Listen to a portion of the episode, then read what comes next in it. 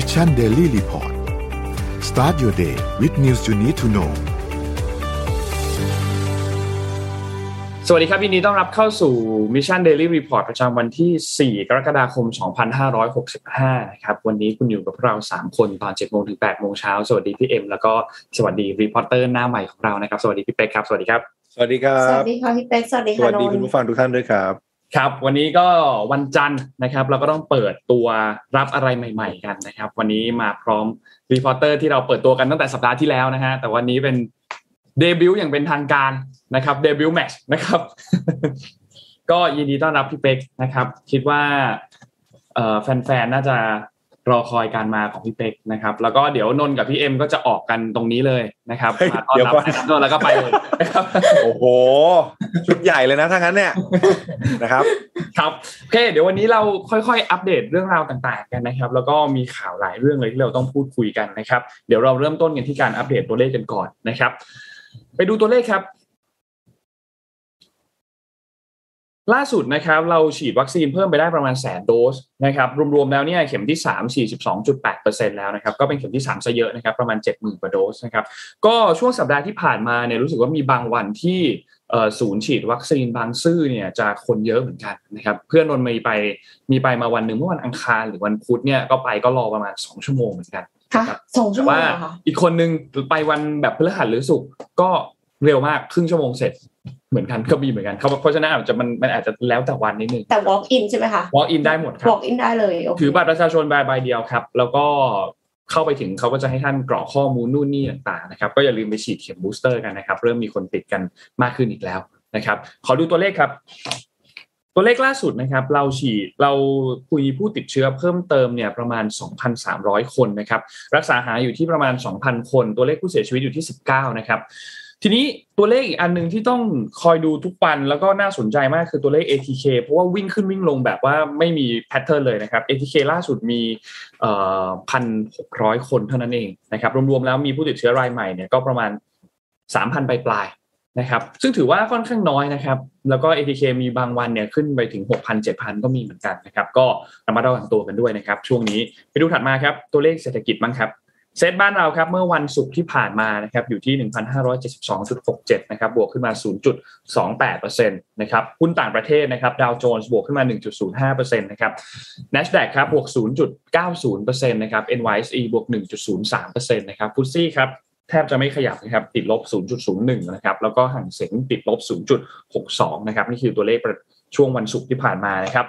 ราคาน้ำมันดิบครับดับเบิลยู ที ไอ ครับตอนนี้อยู่ที่ หนึ่งร้อยแปดจุดสี่สาม นะครับบวกขึ้นมาประมาณ สองจุดห้าเปอร์เซ็นต์ นะครับ Brent crude oil อยู่ที่ หนึ่งร้อยสิบเอ็ดจุดหกสาม บวกขึ้นมา สองจุดสี่เปอร์เซ็นต์ นะครับเดี๋ยวนี้เราพูดคุยเรื่องราคาน้ำมันกันนะครับว่าเป็นยังไงทองคำก็ขยับตัวขึ้นเล็กน้อยนะครับ หนึ่งพันแปดร้อยสิบเอ็ดจุดสี่สาม บวกขึ้นมา ศูนย์จุดสองสามเปอร์เซ็นต์ นะครับแล้วก็คริปโตเคอเรนซีนะครับ Bitcoin ยังไม่ขึ้นมาแตะ สองหมื่น อีกครั้งนึงนะครับตอนนี้ยังวิ่งอยู่ประมาณ หนึ่งหมื่นแปดพัน ปลายๆจนถึง หนึ่งหมื่นเก้าพัน นะครับ Ethereum อยู่ที่ประมาณ หนึ่งพันห้าสิบ นะครับBinance ครับสองร้อยสิบห้านะครับ Solana สามสิบสองแล้วก็ Bitcoin สองจุดห้า นะครับก็ไม่ได้มีการขยับตัวเยอะมากสำหรับ Cryptocurrency นะครับแล้วก็นี่คืออัปเดตตัวเลขทั้งหมดนะครับวันนี้เราไปเริ่มต้นกันที่ข่าวไหนดีครับพี่พี่พี่เป็กเชิญเลยไหมคะโอเคได้เลยดีกว่าครับก็เช้ามาเดี๋ยวเราจัดจัดหนักๆก่อนเลยแล้วกันนะครับวันนี้มีข่าวสารในฝั่งของเศรษฐกิจมาฝากประมาณสักสาม สาม สี่เรื่องด้วยกันนะครับเมื่อกี้น้องนนท์แตะไปเรื่องของคริปโตเคอเรนซีแล้วนะครับเป็นเรื่องที่ค่อนข้างซีเรียสที่เพิ่งประกาศไปเมื่อวันหยุดสุดสัปดาห์ที่ผ่านมาก็คือเป็นกองทุนนะครับ Hedge Fund ทรี แอโร่ แคปิทัล ยื่นล้มละลายครับครับยื่นล้มละลายคำว่ายื่นล้มละลายเนี่ยคือหมายถึงว่าเขามีการลงทุนในสินทรัพย์ดิจิทัลอย่างพวกคริปโตเคอเรนซีใช่ไหมครับคราวนี้จากที่เราทราบกันเนี่ยราคามันลดลงมามหาศาลมากจนเนี่ยมันเลยหลักประกันซึ่งมันจะมีศัพท์คำหนึ่งซึ่งเราอาจจะได้ยินในข่าวบ่อยเช่นคำว่า margin call แล้วก็ forward sell ครับนั่นหมายถึงว่าเขาต้องการเขาเขามีความจำเป็นที่จะต้องเทขายสินทรัพย์ที่อยู่ในมือเขาออกมาเพื่อสร้างเป็นสภาพคล่องออกมาในการชำระเงินกู้นะครับแล้วก็ทำให้กองทุนเนี้ยคือต้องบอกว่ายื่นล้มละลายกับศาลในนิวยอร์กแล้วเรียบร้อยคราวนี้ประเด็นที่คนเห็นเรื่องราวเหล่านี้หรือได้ฟังเรื่องราวเหล่านี้แล้วมองก็คือมีหลายประเด็นด้วยกันหนึ่งเขามองว่ามันจะเกิดเป็นโดมิโนเอฟเฟกต์หรือเปล่า หมายถึงว่ามันมีกองทุนกองนึงเนี่ยที่ล้มละลายไปแล้วจากราคาที่ที่มันไหลลงมาซึ่งภาพเนี่ยครับมันทำให้เราเห็นนะว่ามันมีอัตราการไม่ใช่แค่การเก็งกำไรธรรมดาอย่างเดียวแต่มีการกู้ยืมเงินมาลงทุนหรือมาเก็งกำไรด้วยมันเลยทำให้เวลามันราคามันลดลงมากๆเนี่ยเกิด margin call หรือว่าตัว force sales ขึ้นมาข่าวต่อต่อเนื่องจากทรี Arrow Capital เลยนะครับคือ Voyager ซึ่งเป็น exchange เจ้าหนึ่งเหมือนกันระงับการฝากถอนไปเลยเพราะว่าเป็นเจ้าหนี้ของ ทรี Arrows โอ้โดมิโนเริ่มมาหรือเปล่าใช่คือคือเราเราจะเห็นว่าพอสภาพคล่องจากที่หนึ่งมันหายไปมันทำให้สภาพคล่องจากอีกที่หนึ่งมันหายไปด้วยตัวนี้ครับมันทำให้เราเห็นภาพถึงเขาเรียกอะไรระบบเศรษฐกิจหรือแม้แต่การเก็งกำไรใน exchange อะไรต่างๆนานาด้วยหลักของการที่สภาพคล่องมันเกินหรือว่ามันมันเล่นกันบนเครดิตไม่ใช่ตัวตัวเงินจริงอย่างเดียวนะครับเพราะฉะนั้นตรงนี้ถ้าเกิดจะฝากเล่าให้ฟังก็คือจะบอกว่าเฮ้ยในในกลไกของโลกตอนนี้มันอยู่เข้าในเฟสของสิ่งที่เรียกว่า deleveraging นะครับจากที่ผ่านมาเป็นเป็นเป็น leverage มีสิบเทรดพันมีพันเทรดหมื่นมีหมื่นเทรดแสนอ่ะต้องบอกว่าช่วงสองปีที่ผ่านมาหลังโควิดสภาพคล่องมันสูงนะครับแล้วก็มีการเข้าไปเก็งกำไรในหุ้นในคริปโตเคอเรนซีอะไรพวกนี้หมดเลยนะทุกอย่างเลยครับมันเป็นleverage แล้วจากที่เราได้ยินข่าวมีการขึ้นดอกเบี้ยแล้วก็การทำ quantitative tightening อะไรตามข่าวเนี่ยเขาเรียกสภาพ deleverage ก็คือการดึงสภาพคล่องกลับออกมานะครับแล้วมันเลยทำให้พอสภาพคล่องมันหายมันมันก็จะกลายเป็นแบบเนี้ยคือพอสภาพคล่องเขาไม่พอก็เจ๊งไปล้มละลายไปแล้วก็มีโอกาสที่จะเป็นโดมิโนได้นะครับคราวนี้ตรงเนี้ยสำคัญมาวันแรกเนี่ยผมอยากจะแชร์ให้ฟังเลยว่าส่วนใหญ่คนจะถามว่าแล้วเมื่อไหร่มันจะลงจบถูกไหมครับเออเนี่ยตกลงมันเริ่มเกิดเหตุการณ์ร้ายๆแล้วมันจะกลายเป็นโดมิโนแล้วมันจะลงต่อไปเรื่อยๆแล้วไม่รู้จุดจบตรงไหนหรือเปล่าเมื่อไหร่จะช้อนได้คะเอออะไรอย่างนี้ถูกไหมคนจะเฮ้ยคนคนจะพิมพ์มาถามเลยว่าเอ้ยแล้วตกลงมันมันต้องไปรอตรงไหนแถวระดับไหนอะไรเงี้ยซึ่งส่วนใหญ่ถ้าเกิดเราคุยกันในมุมของเทรดเดอร์หรือนักลงทุนส่วนใหญ่เขาก็จะเปิดชาร์ตให้ดูอ่ะเปิดกราฟให้ดูแล้วก็ตีเส้นนู่นนี่ให้เราดูเราก็จะเอองงๆว่ามันจะถึงตรงนี้จริงจริงหรือเปล่านะครับแต่อยากเล่าให้ฟังเรื่องหนึ่งมันเป็นกลไกธรรมชาติของตลาดนะไม่ว่าจะเป็นตลาดหุ้นตลาดน้ำมันตลาดทองคำตลาดคริปโตเคอเรนซีก็ตามเขาบอกว่าสัญญาณที่จะทำให้เกิดบอททอมของตลาดนะครับเขาเรียก market consolidation คำศัพท์นี้ต้องต้องจำเลย market consolidation หมายถึงมันมันมันจะเป็นสภาพการที่มันจะเริ่มมีผู้เล่นรายเล็กรายกลางๆเริ่มล้มหายตายจากไปจากตลาดซึ่งถ้าเกิดเราดูในฝั่งของคริปโตเคอเรนซีเราเราจะเริ่มเห็นแล้วว่าตอนแรกคนคนที่บ่นจะเป็นรายย่อยก่อนพอราคาลงมาเรื่อยๆนะครับจะเป็นเรื่องของคนทำเหมืองได้ยินไหมคนทำเหมืองคริปโตเฮ้ยตอนนี้ต้องถอดปลั๊กแล้วหรือเปล่าราคามันลงมาขนาดนี้ราคาการ์ดจอก็ร่วงเหมือนกันเออราคาราคาการ์ดจอร่วงกันอันนี้รู้สึกจะเป็นข่าวดีหรือเปล่าก็ไม่รู้นะน้องนนท์นะเหมือนจะเป็นข่าวดีข่าวเดียวที่แฝงมานะเออที่ราคาการ์ดจอมันลงนะครับแล้วเสร็จปุ๊บสัปดาห์ที่ผ่านมาเราเจอแล้วเราเจอเรื่อง hedge fund สถาบันอ่าเริ่มไปแล้วและเราเริ่มเจอ exchange เริ่มมีปัญหาเนี่ยมันเป็นสัญญาณที่อาจจะมีการผ่องถ่ายระหว่าง small player คือเจ๊งละเนระนาดเลยแล้วกลายเป็น big player เข้ามาแทนแบบนี้เขาเรียก market consolidation ถ้านึกภาพไม่ออกนะครับให้นึกถึงน้ำมันเมื่อปีสองพันสิบเก้าช่วงเกิดโควิดที่มันต่ำกว่าศูนย์นะราคาฟิวเจอร์น้ำมันต่ำกว่าศูนย์นะลบติดลบเลยเออติดลบเลยซึ่งไม่มีใครนึกถึงว่าราคาน้ำมันจะเป็นแบบนั้นนะครับแล้วหลังหลังจากนั้นเนี่ยแปลว่าอะไรรายเล็กรายย่อยรายกลางไม่สามารถลงทุนขุดเจาะน้ำมันหรือว่าทำโรงกลั่นได้เขาก็ล้มหายตายจากไปแล้วบิ๊กบิ๊กเพลเยอร์ก็เข้ามาเทคแล้วกลายเป็นว่าวันนี้น้ำมันพุ่งไปร้อยกว่าเหรียญตลกไหมมากเนี่ยมันคือไซเคิลของตลาดเพราะฉะนั้นถามว่ามุมมองข้อดีของข่าวนี้ซึ่งซึ่งจริงมันมันมันก็ไม่ดีนะครับเพราะว่ามันคือการยืดล้มละลายหรือว่าการเจ๊งของบริษัทเพียงแต่ว่าการกลไกในการเกิด market consolidation ทุกรอบนะไม่ว่าจะเป็นในสินทรัพย์อะไรก็ตามเป็น pre signal ว่าเฮ้ยเดี๋ยวมันอาจจะลงต่อแหละแต่เริ่มเป็นสัญญาณที่ว่าอาจจะไม่ได้ลึกขนาดนั้นแล้วก็ได้นะครับเพราะฉะนั้นภาพตรงเนี้ยก็จะเป็นภาพที่เขาเรียกอะไรอยากแชร์ให้คุณผู้ฟังทุกท่านในเช้าวันนี้ได้ลองเขาเรียกอะไรสังเกตดูแล้วกันเพราะเดี๋ยวยังไงเราเราจะมีเรื่องของคริปโตข่าวคริปโตเนี่ยมาบ่อยๆจากนี้อยู่แล้วแน่นอนนะครับ ประมาณนี้ครับสำหรับข่าวแรกนะเป็นการเริ่มต้นวันที่ไม่สดใสนะครับวันนี้เดือดไหมเดือดไหมโอ้โหเดือดนะเดือดเลยนะเดือดจริงครับจริงๆมีเรื่องน้ำมันต่อเนื่องจากมาวันแรกแล้วไฟลุกต่อเลยได้ไหมขอข่าวน้ำมันต่อเลยนะให้ต่อน้ำมันเลยอ่ะโอเคเพราะว่าเมื่อกี้เราเราเรายกตัวอย่างน้ำมันไปแล้วใช่ไหมครับบลูมเบิร์กเพิ่งพาดหัวข่าวไปเรียกได้ว่าสะเทือนมากเขาบอก เจ พี Morgan มองน้ำมันพุ่งไปถึงสามร้อยแปดสิบเหรียญสามร้อยแปดสิบเหรียญนี่คือธุรกิจอยู่ไม่ได้นะแล้วแล้วแล้วคนจะอยู่ได้ได้ยังไงนะคะเพราะว่ายังไงน้ำมันมันก็เป็นเชื้อเพลิงพื้นฐานเป็นต้นทุนของทุกอย่างถูกไหมครับเพราะฉะนั้นคือเพราะเพราะฉะนั้นคือต้องบอกว่าเฮ้ยข่าวข่าวนี้พาดหัวได้น่ากลัวพอสมควรแต่พอมาดู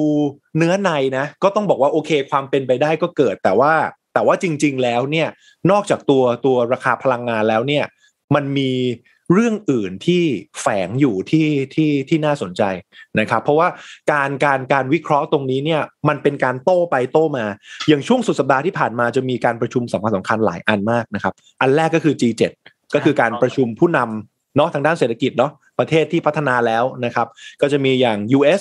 มี ยู เค มีญี่ปุ่นนะครับมีอะไรพวกนี้นะครับแล้วก็มีการการประชุมของฝั่ง บริกส์ ด้วยนะครับ บริกส์ ก็จะเป็นประเทศเกิดใหม่ที่มีการเติบโตทางเศรษฐกิจค่อนข้างเร็วนะครับไม่ว่าจะเป็นอย่างจีนรัสเซียอินเดียแอฟริกาใต้บราซิลแบ่งเป็นสองฝ่ายขึ้นมานะครับแล้วคราวนี้ทาง จี เจ็ด เนี่ยเขาก็อ่ะมีการประกาศทำอยากจะทำกองทุนโครงสร้างพื้นฐานขึ้นมาซึ่งคำว่ากองทุนโครงสร้างพื้นฐานเนี่ยเราจะคุ้นเคยมากเพราะว่าปีที่แล้วโจไบเดนบอกว่าจะมีโปรเจกต์ Build Back Betterก็เป็นการทำโครงสร้างพื้นฐานเหมือนกันแล้วมันไปแข่งตรงๆกับ One Belt One Road ของจีน mm-hmm. เพราะฉะนั้นจากจากที่การการที่เรามองจากที่ราคาน้ำมันมันสามารถจะพุ่งไปได้ขนาดนั้นเนี่ยมันเป็นการมองว่าความขัดแย้งหรือความตึงเครียดเนี่ยไม่น่าจะจบง่ายๆแต่ถามว่าไปถึงระดับนั้นไหมยังยังไม่มีใครทราบนะครับ mm-hmm. เพียงแต่ว่าวันนี้มันมันมันมีการเขาเรียกอะไรมีการโต้ไปโต้มาหลังการประชุมใหญ่ของโลกจากทั้งสองฝ่ายก็คือตะวันตกกับตะวันออกซึ่งทางตะวันออกก็จะมีฝั่งจีนกับกับกับกับรัสเซียนำคราวนี้นอกจากราคาน้ำมันนะครับส่วนสำคัญที่อยากจะเล่าให้ฟังแทรกเลยคือเรื่องของบทบาทของหยวนครับค่ะคือ บริกส์ เนี่ยจากการประชุมคราวที่แล้วเนี่ยเขาต้องการผลักดันบทบาทของหยวนแล้วลดบทบาทของดอลลาร์ซึ่งสมมุติถ้าเกิดเราไปดูตะกร้าตะกร้าสกุลเงิน เอส ดี อาร์ นะครับซึ่งประกาศโดย ไอ เอ็ม เอฟ เนี่ยเมื่อก่อนเนี่ยเงินหยวนเนี่ยอยู่ในตะกร้านะไม่ถึง สามเปอร์เซ็นต์ ดอลลาร์เนี่ยอยู่ที่ประมาณสัก ห้าสิบถึงหกสิบเปอร์เซ็นต์ วันนี้นะครับปัจจัยในการใช้หยวนในตะกร้า เอส ดี อาร์ ขึ้นมา สิบเปอร์เซ็นต์อ่าซึ่งเราอาจจะเคยได้ยินว่าเฮ้ยเงินหยวนน่าจะกลับมามีบทบาทมากขึ้นแทนดอลลาร์หรือเปล่าคำว่าแทนเนี่ยคิดว่ายังยากและใช้เวลาพอสมควรแต่เราจะเห็นว่าเริ่มมี movement สำคัญนะครับในการที่นานาประเทศเนี่ยมาใช้หยวนเป็น reserve ของประเทศมากขึ้นเพราะว่าจากเหตุการณ์ที่รัสเซียโดนแบน สวิฟต์ จำได้ไหมครับที่เขาตัดช่องทางการส่งออกโอนเงินนะคือมันทำให้เห็นอำนาจที่ล้นเกินไปของดอลลาร์ค่ะอืมมันเลยทำให้ประเทศต่างๆเริ่มเริ่มจะต้องมีการสวิชนะครับในการถือเงินตราต่างๆเนี่ยนอกจากฝั่งของดอลลาร์ไปถือหยวนบ้างนะครับแล้วคือคือแน่นอนการใช้หยวนมันก็จะเกิดจากในสกุลเงินประเทศสมาชิกนะครับก็อย่างเช่นอย่างที่เล่าไปเนาะบราซิลรัสเซียอินเดียจีนแล้วก็แอฟริกาใต้หลักๆนะครับเพราะฉะนั้นตรงเนี้ยอยากจะเล่าให้ฟังว่าความขัดแย้งตอนเนี้ยมันอาจจะไม่ใช่แค่เรื่องของพลังงานนะไม่ใช่แค่เรื่องของน้ำมันนะซึ่งถ้าน้ำมันไปสามร้อยแปดสิบจริงๆนี่บ้านเราผมว่าไม่ต้องพูดถึงนะอาจจะต้องเริ่มปั่นจักรยานแล้วก็เดินนะครับไปอ่านข่าวที่สตูอะไรกันมันจะเป็นจะเป็นภาพนั้นจริงๆนะเรื่องของการแบบคือยังไงก็ตามอ่ะเราจะประหยัดพลังงานให้ได้มากที่สุดถ้ามันแบบแพงขนาดที่ไม่สามารถที่จะเอื้อมไปถึงได้แล้วเนี่ยแล้วมันก็อาจจะนำไปสู่กำลังซื้อที่มันอาจจะวบหายไปอย่างนี้เลยดีมานด์อาจจะหายไปวูบอย่างนี้เลยซึ่งนำไปสู่อะไรไม่รู้เหมือนกันพี่แท็บเคยเอาเรื่องนี้มาเล่าให้เราฟังที่พูดถึงว่าถ้าหากว่าราคาน้ำมันมันขึ้นไปจนถึงที่จุดมันสูงมากๆเช่นทะลุสองร้อยขึ้นไปตอนวันนั้นพี่แท็บน่าจะพูดถึงตัวเลขสองร้อยแล้วก็ถ้ามันถึงจุดนั้นคนก็จะจากเดิมที่โอเคก็ยังพยายามจะซื้ออยู่พยายามซื้ออยู่เพราะว่าต้นทุนก็ยังพอขึ้นไปได้พอขึ้นไปได้แต่พอถึงวันนั้นแล้วปุ๊บดีมานด์หายไปเลย มันก็อาจจะทำให้เกิดการ collapse อะไรเกิดขึ้นหรือเปล่านี้ก็ยังไม่รู้เหมือนกันครับมันไม่มีใครรู้จริงๆเนาะจริงครับแต่ว่าที่ณนนท์พูดเมื่อกี้ถูกต้องเลยแล้วแล้วแล้วก็ต้องย้ำด้วยว่าวิธีการแก้ inflation ก็คือการแก้ให้มันเกิด recession หรือความต้องการมันถดถอยนั่นเองเพราะฉะนั้นคือเราจะเห็นเลยว่าข่าวหรือว่าธีมในการ shift ใน คิว สาม เลยนะนี่เราเริ่ม คิว สาม พอดีนะแปลว่าธีมในการในการ shift จาก คิว สอง เรื่องความกังวลเงินเฟ้อเนี่ยมีความเป็นไปได้ครับว่าเราอาจจะ shift มาในส่วนของ recession หรือว่าเศรษฐกิจถดถอยซึ่งสิ่งที่ธนาคารกลางทำได้คือแน่นอนเขาเขาไม่สามารถเพิ่ม supply น้ำมันเข้ามาในตลาดได้หรือ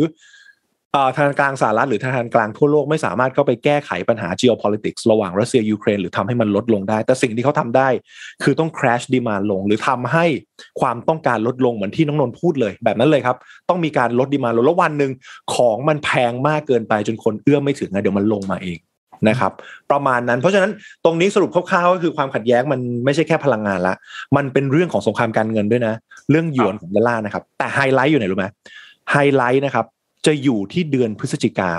เพราะตอนนั้นเรามีการประชุม จี ยี่สิบ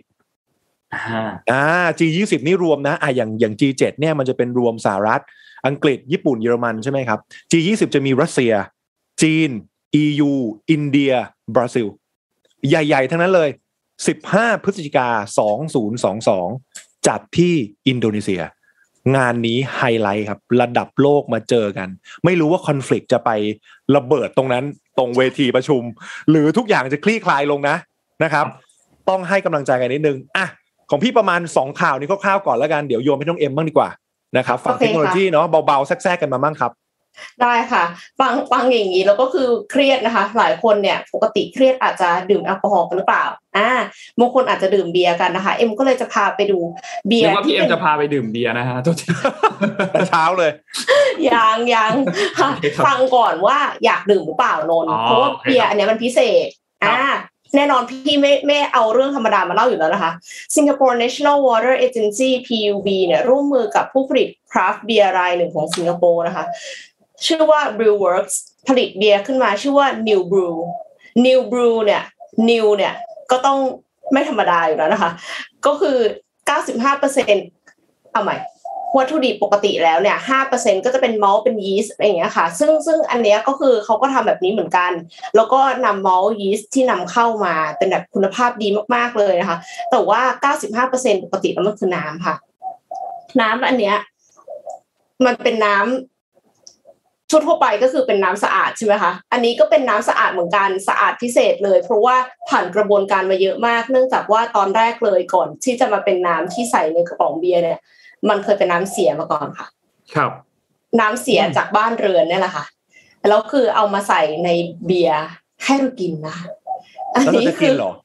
น่าสนใจมากมันมีคนยังไงนะครับจริงๆคือน้ำเสียที่แบบว่าทิ้งจากบ้านเรือนแล้วก็เอาไปบำบัดค่ะชื่อว่า NEWater เดี๋ยวจะพูดถึง NEWater ทีหลังแต่ว่าวัตถุประสงค์ของการผลิตเบียร์ตัวนี้ออกมาเพื่อแสดงให้เห็นว่าน้ำรีไซเคิลในสิงคโปร์เนี่ยไม่เพียงพอที่สะอาดพอที่จะดื่มยังสะอาดพอที่จะเอามาผลิตเบียร์แล้วรสชาติดีอีกด้วยค่ะก็คือจากในข่าวนะคะเห็นในคลิปหลายคลิปที่เขาทำข่าวเรื่องเนี้ยผู้ประกาศเขาดื่มกันหมดเลยนะนนจะไม่ลองเหรออืม เขาก็ลองดื่มแล้วเขาก็บอกว่า light and fruityคือบอกว่าเบาๆแล้วก็รู้สึกว่ามีมีความเป็นผลไม้อะไรอย่างเงี้ยค่ะแล้วก็มีคนบอกว่า after taste เนี่ยหอมหวานเหมือนน้ำผึ้งเลยค่ะแล้วก็เป็นรสชาติเบียร์ที่ชอบเลยก็ไม่แน่ใจเหมือนกันว่ามีใครอยากจะลองหรือเปล่านะคะแต่ว่าเอ็มฟังอย่างเงี้ยเลยเอ็มไม่อยากลองรู้สึกกลัวนิดนึงนะคะเพราะว่า เก้าสิบห้าเปอร์เซ็นต์ เลยนะเป็นเป็นน้ำที่แบบว่าบำบัดมาจากน้ำทิ้งนะคะแต่ว่าหลังจากหาข้อมูลเพิ่มเติมเกี่ยวกับ NEWater แล้วเนี่ยเอ็มเจอแหล่งข่าวหนึ่งค่ะเป็นภาษาไทยด้วยมาจากการประปานครหลวงเฮ้ยเพิ่งรู้ว่าการประปานครหลวงเขามีข้อมูลดีๆอย่างนี้ด้วยนะคะ mm. NEWater เนี่ยเป็นโรงงานบำบัดน้ำเสียกลับมาใช้ใหม่เริ่มขึ้นในปีค.ศ.หนึ่งพันเก้าร้อยเก้าสิบแปดค่ะแล้วก็เป็นแหล่งผลิตน้ำหนึ่งในสี่แหล่งน้ำหลักของสิงคโปร์คือสิงคโปร์เนี่ยแต่เดิมมีแหล่งน้ำอยู่สี่แหล่งก็คือน้ำจากแหล่งกักเก็บผิวดินน้ำที่ซื้อจากมาเลเซียน้ำที่เอาเกลือออกจากน้ำทะเลแล้วก็ทำให้มันจืดนะคะน้ำจืดจากน้ำทะเลแล้วก็อย่างที่สี่เลยก็คือน้ำจากระบบผลิต NEWater เป้าหมายของการใช้แหล่งน้ำจาก NEWater เนี่ย เพิ่มขึ้นจากปัจจุบันนี้คือ สามสิบเปอร์เซ็นต์ ของปริมาณน้ำที่ใช้ทั้งหมดนะคะอ่าปัจจุบันนี้ที่บอกว่านี่คือตั้งแต่ปีสองพันสิบแล้วแต่ว่าในปีสองพันหกสิบเนี่ยเขาตั้งใจว่าจะให้ NEWater เนี่ยมีบทบาทถึง ห้าสิบเปอร์เซ็นต์ ของปริมาณน้ำทั้งหมดที่ใช้ในสิงคโปร์คือคือน้ำอันเนี้ยเขาคิดตั้งแต่ปีหนึ่งพันเก้าร้อยเก้าสิบแปดแล้วก็เปิดโรงงานแรกอะค่ะในปีสองพันสองในปีสองพันสิบเนี่ยมีห้าโรงงานน้ำที่เข้าระบบผลิต NEWater เนี่ยก็คือเป็นน้ำทิ้งจากบ้านเรือนที่ผ่านการบำบัดโดยเบื้องต้นด้วยการตกตะกอนบำบัดชีวภาพจนอยู่ในเกณฑ์มาตรฐานน้ำทิ้งของสิงคโปร์สามารถปล่อยสู่สาธารณะได้หลังจากนั้นเนี่ยก็จะมีการปรับปรุงคุณภาพน้ำจนได้ NEWater ที่คุณภาพสูงสะอาดแล้วก็ปราศจากสิ่งเจือปนโดยการใช้ microfiltration แล้วก็ reverse osmosis ร่วมกับการใช้รังสี ยู วี ค่ะฟังดูคุ้นๆไหมคะก็คือเป็นกระบวนการปกติที่ผลิตน้ำดื่มนี่แหละใช่ reverse osmosis แล้วก็ ยู วี โดยเปรียบเทียบคุณภาพน้ำที่ผลิตจาก NEWater กับเกณฑ์ขององค์การอนามัยโลก ดับเบิลยู เอช โอ เนี่ยและคุณภาพน้ำแหล่งอื่นๆเช่นน้ำฝนน้ำในอ่างเก็บน้ำน้ำประปาในด้านสีความขุ่นนะคะดูในตารางเนี่ยคือพบเลยว่า NEWater มีคุณภาพดีที่สุดกลายเป็นอย่างนั้นไปกลายเป็น NEWater เนี่ยคือผ่านกระบวนการจนสะอาดที่สุดดีกว่าน้ำจากแหล่งน้ำธรรมชาติทั่วไปด้วยนะคะน้ำคุณภาพสูงเนี่ยจริงๆแล้วปกติเขาไม่ได้ไว้ดื่ม NEWater นี่ไม่ได้เอาไว้ดื่มนะเอาไว้ใช้ในอุตสาหกรรมที่ต้องการน้ำคุณภาพดีพิเศษเช่นสิ่งทอพอกย้อมอิเล็กทรอนิกส์เซมิคอนดักเตอร์คือจำได้ไหมตอนที่พี่อ่านข่าวหนึ่งที่บอกว่าเซมิคอนดักเตอร์อะค่ะคือใช้น้ำเยอะมากไต้หวันคือแบบมีปัญหาเลยเพราะว่าต้องการแหล่งน้ำสะอาดเยอะมากแล้วพอใช้ในเซมิคอนดักเตอร์เสร็จก็ต้องเอาไปบำบัดถึงจะเอาไปปล่อยในแหล่งน้ำธรรมชาติได้อันนี้ค่ะน้ำ NEWater อ่ะมันคุณภาพสูงถึงขนาดใช้กับเซมิคอนดักเตอร์ได้นะคะแล้วก็ใช้กับพวกแอร์คือเป็นสารหล่อเย็นอะไรอย่างเงี้ยค่ะก็น่าสนใจมากๆที่เขาเอามาทำให้ดื่มกันเพราะว่าเขาต้องการที่จะให้เห็นว่าเฮ้ยจริงๆมันดื่มได้นะมันไม่ได้อันตรายแล้วแถมยังทำให้เบียร์รสชาติอร่อยด้วยค่ะเป็นไงคะฟังแล้วเปลี่ยนใจไหมคะนนท์น่าสนใจนะคือคือนนท์กำลังคิดถึงมูม่าโอเคด้วยตัวเลขต่างๆที่เขาไปทดสอบมาว่าความขุ่นนู่นนี่กลิ่นสีต่างๆมันสะอาดแล้วหรือทดสอบแบคทีเรียในน้ำแล้วเนี่ยอีกอันนึงที่สำคัญมากๆแล้วต้องผ่านด่านนี้ให้ได้ก็คือด่านความรู้สึกครับเออเห็นด้วยนะด่านนี้เป็นด่านนี้เป็นด่านที่สำคัญมากเมื่อกี้นนลองดูเซอร์เวย์คอมเมนต์ดูคอมเมนต์ก็บอกว่าเออโอเคสะอาดจริงแหละก็ก็น่าลองเหมือนกันแต่บางคนก็บอกว่าอืมก็ยังไม่กล้าดื่มอยู่ดีแต่ว่าพอพี่เอ็มพูดถึงในมุมว่านำไปใช้ในอุตสาหกรรมอื่นๆที่เขามีความจำเป็นจะต้องใช้น้ำสะอาดในเลเวลอันนี้เนี่ยซึ่งเขาก็ต้องมีเกณฑ์เขาอยู่แล้วแหละว่าน้ำที่ส่งมามันจะต้องผ่านเกณฑ์หนึ่งสองสามสี่ห้าหกแบบนี้เนี่ยก็น่าสนใจนะสำหรับสำหรับแบบนี้นะครับค่ะก็ก็คือเขาบอกว่ามันเป็นแหล่งน้ำสำรองด้วยมันเคยมีเหตุการณ์สองพันสิบเจ็ดมั้งมีน้ำในน้ำในแหล่งน้ำธรรมชาติอะค่ะปนเปื้อนอลูมิเนียมเราก็เลยกลายเป็นว่าไม่สามารถที่จะดื่มได้เขาก็เลยเอา NEWater เนี่ยมาให้ดื่มแทนอืมโอ้น่าสนใจครับน่าสนใจฮะนนพามาดูต่อครับพี่เอ็มพี่เป๊กครับจำเรื่องสัปดาห์ที่แล้วที่ศาลสูงสุดมีการล้มล้างคำตัดสินคุ้มครองสิทธิ์ในการทำแท้งของสตรีได้ไหมครับอ่าค่ะสหรัฐอเมริกาใช่ไหมคะกฎหมายที่เกี่ยวกับโรกับเวดนะครับที่เป็นคดีสมัยก่อนนู่นเจ็ดสิบ แปดสิบเมื่อนานมาแล้วเนี่ยนะครับแล้วก็นำมากลับคำล้มล้างคำศึกคำพิพากษาเดิมกันนะครับซึ่งเราเคยเอามาเล่ากันแล้วล่ะนะครับที่มีการพูดถึงอันนี้แล้วก็เกิดการประท้วงกันเกิดขึ้นหลายบริษัทเองก็เลยมีการออกนโยบายทดแทนขึ้นมาบอกว่าถ้าสมมุติว่าพนักงานคนไหนในบริษัทต้องการที่จะทำแท้งแต่ว่าทำงานอยู่ในรัฐที่เรื่องนี้ถูกตัดสินให้ผิดกฎหมายไปแล้วบริษัทก็ยินดีที่จะช่วยออกค่าใช้จ่ายให้ไปทำแท้งในรัฐที่ถูกต้องแคนาดาเองจัสตินทรูโดก็ออกมาบอกว่าที่ประเทศคุณผิดกฎหมายใช่ไหมเดินทางข้ามแดนมาสินิดเดียวเองที่แคนาดาเนี่ยถูกกฎหมายและทำได้อย่างปลอดภัยด้วยนะครับมีคนพูดถึงวิพากษ์วิจารณ์เรื่องนี้กันมากมายเลยว่าจริงๆแล้วการที่ยกเลิกในเรื่องของสิทธิ์ทำแท้งของสตรีเนี่ยจริงๆแล้วมันลดในเรื่องของการทำแท้งจริงหรือเปล่านะครับคนก็มีคำพูดต่างๆนานาว่าจริงๆแล้วมันไม่ได้ลดหรอกมันแค่ลดการทำแท้งแบบถูกกฎหมาย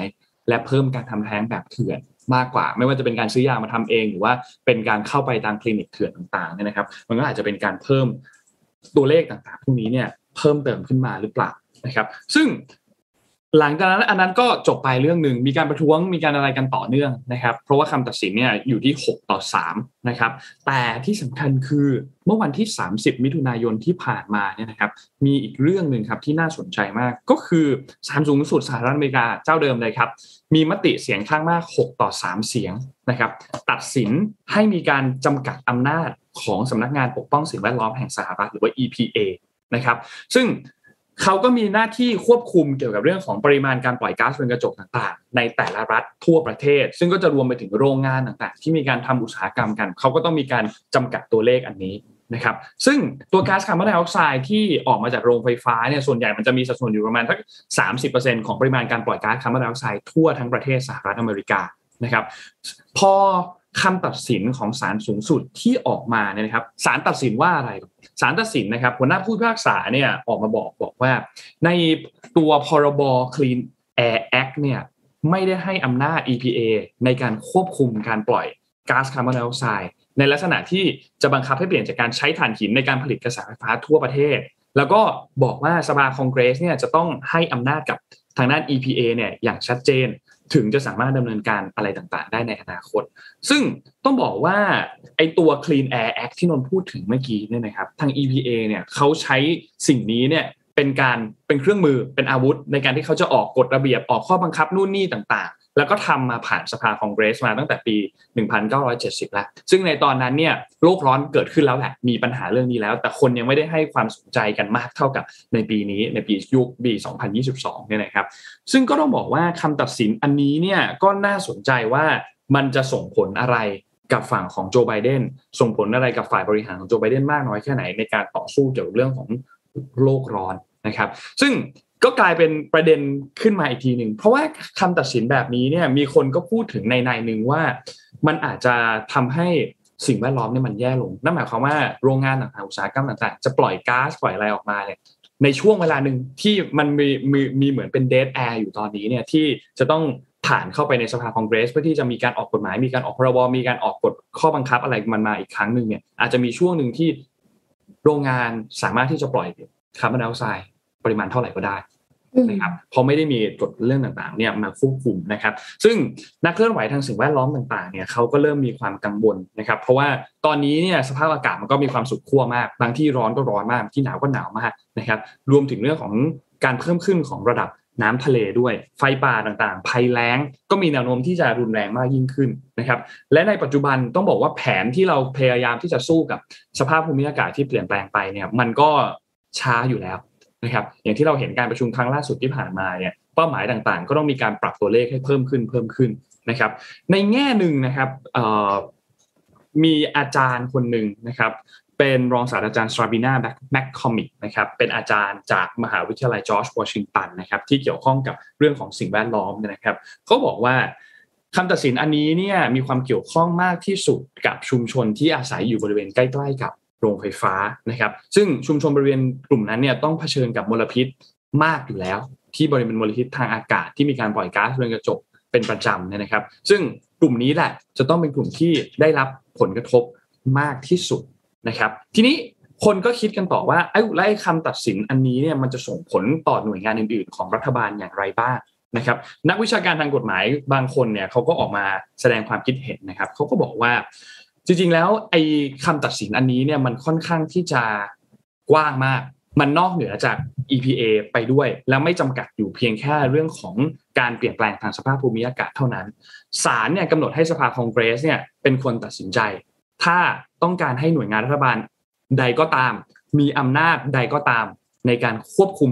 ประเด็นเกี่ยวกับเรื่องของระดับชาติระดับของเอ่อประเทศสหรัฐอเมริกาเนี่ยนะครับซึ่งศาลตอนนี้เนี่ยก็ต้องการให้ทุกๆเรื่องเนี่ยนะครับที่เป็นเรื่องใหญ่ๆต่างๆเนี่ยต้องไปผ่านสภาคองเกรสทั้งหมดอ่ะพอต้องไปผ่านสภาคองเกรสทั้งหมดมันก็จะต้องมีระยะเวลาที่กว่าจะผ่านเรื่องจะผ่านสภาคองเกรสคนจะตัดสินกันแล้วสุดท้ายจะออกมาเป็นแบบไหนเนี่ยนะครับก็มีการยกตัวอย่างอันนึงที่ก่อนหน้านี้ศาลขัดขวางคำสั่งวัคซีนของฝั่งฝ่ายบริหารของโจไบเดนยกเลิกคำสั่งห้ามที่เกี่ยวข้องกับการ วิดรอนสิทธิ์ในช่วงการระบาดใหญ่ของโควิดในช่วง สองถึงสาม ปีที่ผ่านมาเนี่ยนะครับทั้งสองกรณีเนี่ยศาลก็ตัดสินว่าสภาคองเกรสไม่ได้ให้อำนาจเฉพาะเจาะจงให้กับหน่วยงานของรัฐบาลกลางซึ่งจริงๆแล้วมันก็มีความใกล้เคียงกันนะมีความคล้ายๆกันคือต้องการให้สภาคองเกรสเนี่ยกำหนดว่ากรอบของแต่ละหน่วยงานคุณมีอำนาจหน้าที่มากน้อยแค่ไหนแล้วคุณก็ไปจัดการกันไปในแต่ละหน่วยงานของคุณซึ่งมันก็จะส่งผลต่อไปที่เอกชนส่งผลต่อไปที่โรงงานส่งผลต่อไปที่โรงงานผลิตไฟฟ้าต่างๆเนี่ยนะครับก็หลังจากนี้เนี่ยต้องรอติดตามไปที่ด้านของสภาคองเกรสดูว่าสภาคองเกรสเนี่ยจะมอบอำนาจในที่หน้าที่นี้ที่เราสนใจกันก็คือทางด้านของ อี พี เอ ต่างๆเนี่ยว่าจะมอบอำนาจให้เขาเนี่ยกระทำแบบไหนนะครับซึ่งก็ต้องต้องจัดการกันอย่างเข้มข้นแหละนะครับเรื่องนี้เป็นเรื่องสำคัญมากๆนะครับเพราะว่าไม่งั้นเนี่ยประเด็นเรื่องของสิ่งแวดล้อมสหรัฐเองประเทศที่ใหญ่มากจำนวนคนเยอะมากปริมาณการปล่อยก๊าซเรือนกระจกก็ไม่ใช่น้อยๆติดระดับท็อปๆด้านบนของโลกนะครับก็รอติดตามกันไปครับตอนที่เรื่องนี้ออกมาเนี่ยข่าวเขาไม่ได้พูดในประเด็นที่เกี่ยวข้องกับการให้อำนาจกับสภาคองเกรสนะแต่เขาพูดในประเด็นว่าศาลสูงสุดชุดนี้แหละชุดที่เพิ่งมีการตัดสินในเรื่องของการริดรอนสิทธิ์การทำแท้งเนี่ยมีการตัดสินในประเด็นเรื่องของสิ่งแวดล้อมแล้วมันกลายเป็นประเด็นที่จะส่งผลกระทบในเรื่องของการที่โรงงานสามารถปล่อยก๊าซเรือนกระจกเท่าไหร่ก็ได้เนี่ยหัวข้อข่าวมันเป็นในทางนั้นในในช่วงเวลาตอนแรกมันก็เลยเกิดดราม่าเกิดคนที่วิพากษ์วิจารณ์กันมากมายนะตอนนี้นะครับซึ่งต้องบอกว่าคะแนนความนิยมตอนนี้ถ้าเราพูดถึงเหมือนเป็นรัฐบาลนะศาลสูงสุดช่วงนี้เนี่ยอาจจะถูกโจมตีหนักหน่อยนะครับมีการประท้วงกันเยอะหน่อยอาจจะมีจากทั้งหลายหลายฝ่ายต้องรอติดตามกันต่อไปครับคือจริงๆมันก็เป็นเรื่องใหญ่ทั้งคู่นะคะใช่ถูกต้องครับเรื่องสิ่งแวดล้อมก็ใหญ่เรื่องการทำแท้งก็ใหญ่กระทบคนจำนวนมากอะค่ะจริงครับพาไปที่ยังอยู่ที่สหรัฐอเมริกาแล้วกันนะคะแต่ว่าเป็นเรื่องของอาหารเสริมค่ะไม่แน่ใจว่าพี่เป๊กกับนนท์กินอาหารเสริมกันไหมคะมีครับมีนะอืมอ่าวิตามิน E เบต้าแคโรทีนอะไรอย่างงี้ทานไหมคะอ่าอ่ามีมีอ่ามีมีครับมีพวกแบบวิตามิน C วิตามินหรือวิตามินรวมอะไรอย่างเงี้ยอ่าโอเคงั้นต้องฟังข่าวนี้แล้วค่ะคณะทำงานพิเศษเพื่อการป้องกันโรคนะคะหรือว่า ยู เอส Preventive Services Task Forceยู เอส พี เอส ที เอฟ นะคะชื่อยาวนิดนึงได้ระบุคำแนะนำที่อาจสร้างการสั่นสะเทือนในวงการอาหารเสริมค่ะว่าการทานวิตามิน E และเบต้าแคโรทีนไม่สามารถป้องกันและลดความเสี่ยงในการเกิดโรคหัวใจและหลอดเลือด cardiovascular disease หรือโรคมะเร็งได้เพราะว่าไม่มีหลักฐานเพียงพอค่ะ ยู เอส พี เอส ที เอฟ เนี่ยชี้ว่าหลักฐานในปัจจุบันไม่เพียงพอที่จะบอกได้ว่าอาหารเสริมวิตามินรวมและอาหารเสริมที่มีสารอาหารเดี่ยวหรือสองอย่างสามารถป้องกันการเกิดโรคหัวใจและหลอดเลือดและโรคมะเร็งได้ที่สำคัญคือนอกจากจะไม่สามารถป้องกันการเกิดโรคได้แล้วยังมีอาหารเสริมบางตัวที่เป็นภัยต่อร่างกายมนุษย์อีกด้วยค่ะวิตามิน E เนี่ย ยู เอส พี เอส ที เอฟ วิเคราะห์ข้อมูลเกี่ยวกับผลลัพธ์จากอาหารเสริมวิตามิน E โดยสุ่มจากการทดลองระดับคลินิกเก้าแห่งผู้ร่วมทดลองเนี่ยแสนกว่าคนค่ะหลังจากติดตามผลยาวนาน สามถึงสิบ ปีการศึกษาชี้ให้เห็นว่าวิตามิน E ไม่มีประโยชน์ใดๆที่ช่วยเกี่ยวกับการป้องกันการเสียชีวิตและไม่ช่วยลดความเสี่ยงในการเกิดโรคหัวใจและหลอดเลือดหรือป้องกันมะเร็งเช่นเดียวกันอ้าวตายละ สามถึงสิบ ปีนะคะแล้วกลุ่มตั้งแสนกว่าคนไม่ช่วยลดความเสี่ยงเลยเหรอคะคณะทำงานพิเศษเพื่อการป้องกันโรคเนี่ยเขายังแนะนำอีกว่านอกจากการทานวิตามิน E เป็นอาหารเสริมที่มีประโยชน์แล้วยังเพิ่มโอกาสภาวะเลือดออกในสมองค่ะครับภาวะเลือดออกในสมองเนี่ยนะโอเคต่อกันที่เบต้าแคโรทีนค่ะ ยู เอส พี เอส ที เอฟ เนี่ยวิเคราะห์ข้อมูลโดยสุ่มจากการทดลองระดับคลินิกหกแห่งเกี่ยวกับผลลัพธ์อาหารเสริมเบต้าแคโรทีนรวมถึงหนึ่งการทดลองที่ผู้ใช้ได้รับวิตามิน A ร่วมด้วยหลังการติดตามผลยาวนานถึง สี่ถึงสิบสอง ปีไม่พบหลักฐานทางสถิติที่เป็นนัยสำคัญที่จะสรุปได้ว่าเบต้าแคโรทีนลดความเสี่ยงในการเสียชีวิตนอกจากนั้นยังพบว่าเบต้าแคโรทีนเนี่ยทำให้ความเสี่ยงในการเกิดโรคหัวใจและหลอดเลือดสูงขึ้นอีกด้วยค่ะตายแล้วผลลัพธ์ทั้งหมดเนี่ยทำให้ ยู เอส พี เอส ที เอฟ สรุปว่าข้อเสียจากเบต้าแคโรทีนนั้นมีมากกว่าข้อดีในการป้องกันโรคหัวใจหลอดเลือดและมะเร็งค่ะก็เลยแนะนำว่า ให้ทานอาหารอย่างพอดีได้รับอาหารที่สมดุลก็คือไม่ต้องทานอาหารเสริมแต่ว่าทานอาหารที่มีสารอาหารสูงเช่นผลไม้ผักธัญพืชนมปราศจากไขมันและไขมันต่ำนะคะอาหารทะเลที่ช่วยลดความเสี่ยงของโรคหลอดเลือดหัวใจและหลอดโรคหัวใจและหลอดเลือดรวมถึงโรคมะเร็งค่ะอันนี้น้ำตาลต่ำนะคะฝาน้ำตาลต่ำครับถูกต้องครับโอเคเอ๊ะแสดงว่าทีมทีมทีมทีมเพลย์หรือการเล่าเรื่องของข่าวเนี่ยเขากำลังจะบอกว่าเฮ้ยอาหารเสริมอ่ะคุณไม่ต้องเทคเยอะก็ได้คุณมาปรับวิถีชีวิตการกินผักกินผลไม้อะไรจากทั่วไปดีกว่าอย่างนั้นไหมใช่ค่ะก็คือกลับมาสู่ธรรมชาตินะคะอย่าไปทานอาหารเสริมเยอะเพราะว่าอาหารเสริมบางอย่างเนี่ยกลายเป็นว่าอาจจะให้โทษมากกว่าให้ประโยชน์อย่างเช่นวิตามินอีกับเบต้าแคโรทีนค่ะอืมตอนไปเจอหมอมาไปตรวจสุขภาพเนี่ยหมอเขาถามเรื่องอาหารเสริมนี่แหละแล้วหมอเขาก็พูดคำหนึ่งนั้นผมก็ชอบมากเลยอาหารเสริมชื่อมันก็บอกอยู่แล้วว่าเสริมเพราะฉะนั้นอาหารหลักเอาให้ดีก่อนนะครับคมมากค่ะครับผมบาดลึกเลยค่ะที่ที่ตัวร่างกายนะครับแต่ไม่ค่อยกินอาหารเสริมอ่ะก็เลยรู้สึกว่าก็โอเคเฉยๆอยู่แล้วไม่ได้ทานครับน้องขอเอ่อโปรโมทตัวงานงานหนึ่งก่อนแล้วเดี๋ยวพี่เป๊กพาไปต่อข่าวนะครับเอาได้เลยครับผมอย่างที่ทุกคนทราบครับช่วงปีที่ผ่านมาเนี่ยคนพูดถึง DeFi เยอะมากเลย Decentralized Finance นะครับหรือว่า Web สามจุดศูนย์ คนก็พูดกันเยอะมากเลยหลายองค์กรก็เริ่มให้ความสำคัญกับเรื่องนี้กันมากขึ้นนะครับแล้วก็หลายๆคนก็กำลังปรับตัวเข้ากับ Web สามจุดศูนย์ นะครับคุณสันดาพิชัย ซี อี โอ ของ Google เองก็เคยพูดบอกว่า Web สามจุดศูนย์ เนี่ยมันเป็นสิ่งที่น่าสนใจมากแล้วก็ทรงพลังมากและถ้าเราสามารถที่จะนำไปประยุกต์ได้อย่างกว้างขวางมากขึ้นเนี่ยมันน่าจะสร้างประโยชน์เยอะแยะเลยนะครับวันนี้นนท์ก็เลยอยากจะมาแนะนำเวทีสัมมนาระดับโลกนะครับที่ตอนนี้จัดในรูปแบบของออนไลน์นะครับซึ่งงานที่นนท์จะมาแนะนำเนี่ยคืองาน Redefine Tomorrow สองพันยี่สิบสอง DeFi and Web สามจุดศูนย์ Virtual Summit นะครับงานนี้เนี่ยจัดโดย เอส ซี บี เท็น เอ็กซ์ นะครับซึ่งต้องบอกว่า เอส ซี บี เท็น เอ็กซ์ เนี่ยเขาเขาเป็นบริษัทที่เขาเริ่มเริ่มก่อตั้งขึ้นมาปีหกสามนะตอนนั้นที่มีข่าวใหญ่โตเลยนะครับภารกิจของเขาก็คือ Moonshot Mission นะครับเขาจะเน้นในเรื่องของเทคโนโลยีนวัตกรรมต่างๆการลงทุนต่างๆที่สร้างการเติบโตแบบก้าวกระโดดนะครับแล้วก็เน้นการลงทุนในกลุ่มธุรกิจที่เป็นด้าน disruptive technology สินทรัพย์ดิจิทัล blockchain metaverse web สามจุดศูนย์ นะครับซึ่งก็จะมีทั้งฝั่งของธุรกิจเงินร่วมลงทุนแล้วก็ความมุ่งมั่นในการสร้างธุรกิจใหม่ๆขึ้นมาภายใต้บริษัท เอส ซี บี เอ็กซ์ นะครับทีนี้ในงานของเอ่อRedefine Tomorrow สองพันยี่สิบสองในรอบนี้เนี่ยจุดประสงค์หลักๆของเขาเลยคือเขาต้องการให้ทุกคนเนี่ยมาปูพื้นฐานปูพรมให้ความรู้กันว่าโลกการเงินยุคใหม่แล้วก็เทคโนโลยีแห่งอนาคตเนี่ยมันเป็นยังไงนะครับซึ่งต้องบอกว่างานนี้เนี่ยถูกจัดต่อเนื่องมาเป็นปีที่สามแล้วนะครับปีนี้ครับ เอส ซี บี เท็น เอ็กซ์ เนี่ยเขาก็ขนทัพกูรูแนวหน้าแนวหน้าระดับโลกนะครับที่เอ่อต้องบอกว่าคร่ำวอร์ดอยู่ในวงการ DeFi นะครับแล้วก็เป็นผู้นำด้าน Web สามจุดศูนย์ ที่มีชื่อเสียงมากมายเนี่ยมาร่วมกันเจาะลึกทุกประเด็นสำคัญนะครับครอบคลุมทุกแง่มุมเลยแล้วก็ทิศทางของโลกการเงินที่ไร้ศูนย์กลางอย่าง DeFi นะครับรวมถึงเรื่องของโอกาสของ Web สามจุดศูนย์ ในโลกอนาคตด้วยนะครับซึ่งก็ต้องบอกว่าจะมีการมาแลกเปลี่ยนประสบการณ์ต่างๆของแต่ละคนที่ผ่านวัฏจักรของเศรษฐกิจใน